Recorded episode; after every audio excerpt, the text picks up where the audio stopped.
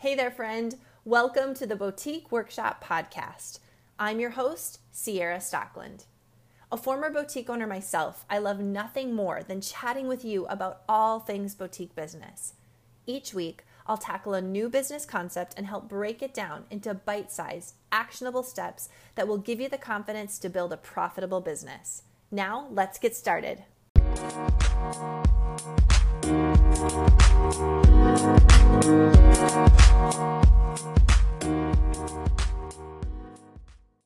are going to be talking about inventory today. We're just keeping that conversation rolling with what we were talking about last week um, here on Training Tuesday. We talked about an open to buy, like what is an open to buy? What's a buying budget? What do you need one for? What is how's the formula work? So, for those of you who are new here, my name is Ciara. I'm the founder of the Boutique Workshop, and it is my goal to help you take complicated tasks like inventory and break them down into bite sized, actionable steps that you can take and implement in your business today. I don't want to just give you information. I want to give you a roadmap to how to use it. I don't want to just give you more knowledge and more things to think about. I want to give you bite sized, actionable steps that you can take and implement so that you can begin moving that needle forward today. That is always my goal. Okay, we're to dive into inventory management today. So, understanding your inventory. One thing I want you to think about is this that small changes, teeny tiny changes, add up to big results. Small changes add up to big results. We have to start small. We have to take a step. We've got to fail sometimes. We got to fall down. We got to scrape our knees, right? Because if we're not doing those things, we're not creating momentum. If we're not failing, that means we're never succeeding. As small business owners, it's all about taking that risk, taking that educated risk, taking that step, right? Sometimes we fall down, sometimes we don't. Sometimes we bound ahead. But we take those steps, and with each one of those steps, we create momentum. And as we create momentum, we build confidence as business owners. And with confidence comes value. I love it. With confidence comes value. So small changes add up to big results. Today is the day I want you to really commit to starting to understand the what and the why about controlling your inventory. Okay, the what and the why about controlling your inventory. Remember last week we said inventory is your lifeblood. Inventory is cash on hangers and cash in boxes. I want you to walk around your store this week or go to your office or look in your warehouse, look around at each of those pieces of inventory, and I want you to think of them as dollar bills every single shirt, every single skirt, every single piece of jewelry, it is a dollar bill or $10 bill, right? Or $20 bill, depending on what you paid for it. Every single piece of inventory is an asset to us. It is just like cash. And when you don't manage your inventory properly, you are wasting money. We would never have boxes of cash laying around our house and not know how much we had and not count it all the time. Okay? We would never have cash shoved in drawers, cash shoved in bins up on a shelf that we haven't taken inventory of for a year. Can you imagine? What if I just took dollar bills, $5 bills, $10, $20 bills, shoved it in a box, threw it up on the shelf in my closet, and was like, I don't know, it's just so much work to count it. I just don't want to count it. It's so much work. You'd be like, Ciara, you, what are you thinking? You're crazy. Count your cash, do something with it, turn it into something valuable, right? And as boutique owners, we fall into this trap. I don't want to count my inventory, it's so much work. I'm just going to do it once a year. You're really neglecting your business. You're shortchanging yourself when you don't manage your inventory properly. So there's three things I want to hit on today: turning, buying, and managing turning, buying, and managing. Or we could say it this way let's start at the beginning of the, the life cycle of inventory buy it, manage it, turn it. Okay? Buy it, manage it, turn it. Write those things down. Let's talk about each of those super quickly. Okay? So, buying, what goes into buying? Last week we talked about an open to buy. If you want to buy properly and manage your inventory well from the moment you purchase it, you need to be purchasing off a buying budget. Okay, you need to be purchasing off a buying budget. So, buying inventory starts with um, starts starts before you ever even receive it into your store, right? Buying inventory starts the moment that you see the budget that you have, the moment that you go out and you selectively choose what's going to make sense, that you're making decisions based off of margin and off of what you need to be buying into for your store, not off of gut reaction and what the neighbor's carrying in her boutique. Buying is the process of smart thinking about our biggest asset. Okay, buying is the process of thinking smart or smart thinking about our biggest asset. So, buy, track your inventory from market to customer. You think about buying as this complete process. It's not just here's my credit card, thank you for the jewelry. Here's my credit card, thanks for that pre-pack. That's not just that's not buying.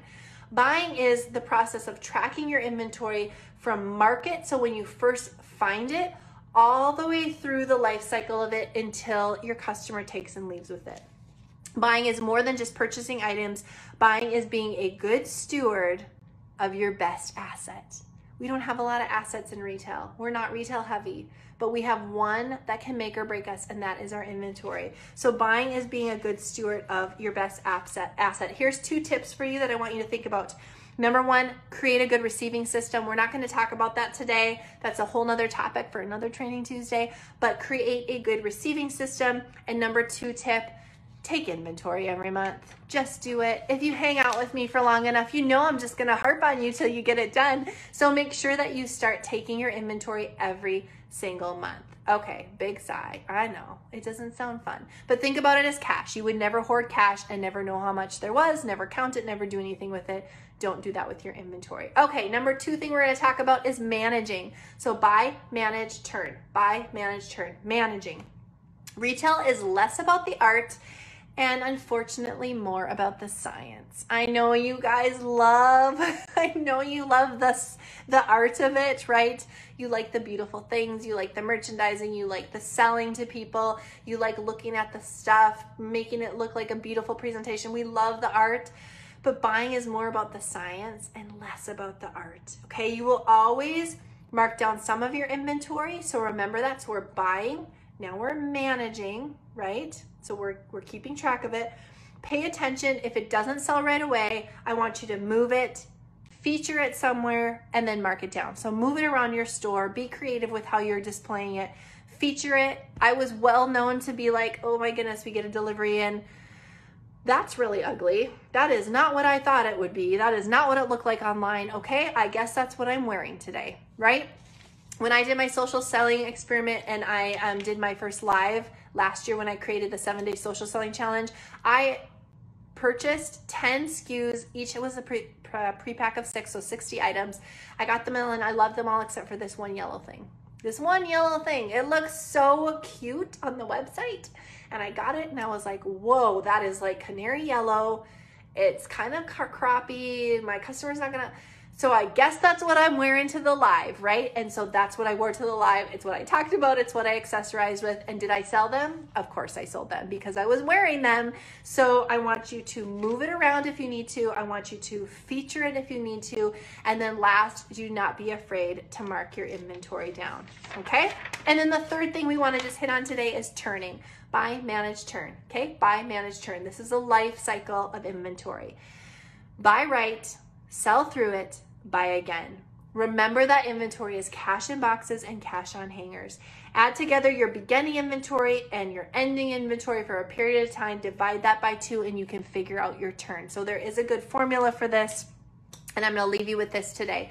If you want to figure out what the turn is in your boutique, you have to have a little bit of time for this one. So you can't figure out, I mean, you could figure out the turn, I guess, if you're open for like two months, but it's nice to be able to look at it. I like to look at turn actually for six months at a time maybe a quarter, but I really like six months. So the average inventory is this adding together your beginning and ending inventory for a period of time and dividing it by two, that's your average inventory. Um, and the formula, where did it go? Where did it go? Um, oh, there it is. Okay, it's like right in front of me.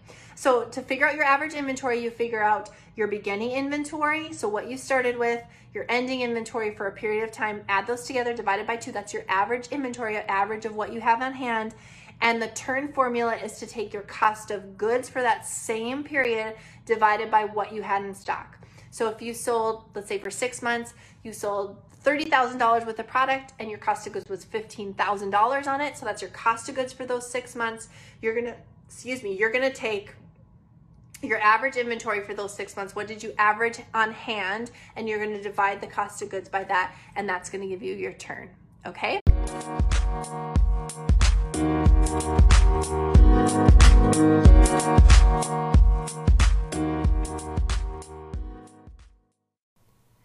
Hey there, friend. Are you loving what you're learning here on the podcast? I hope you are.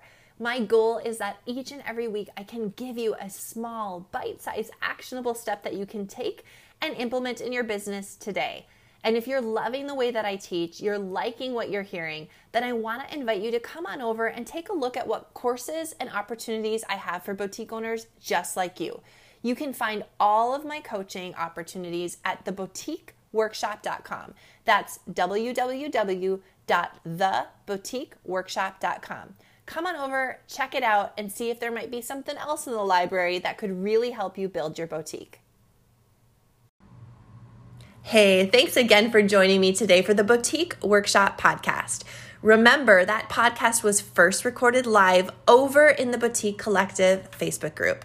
So if you're not a member of that group yet, I want to give you a warm invitation to come on over and join us in the Boutique Collective. You'll find the link for that Facebook group along with all other information or links that I shared during this podcast in the show notes. And can I ask you for one more small favor? Before you're done here today, would you be willing to share this podcast with another boutique owner that could use the information or support? And even better yet, if you loved what you heard, would you be willing to give us an awesome rating or review? That really helps spread the word as we grow the boutique workshop and bring information, support, and community to boutique owners around the country. Thanks so much, and I'll talk to you again next week. Bye.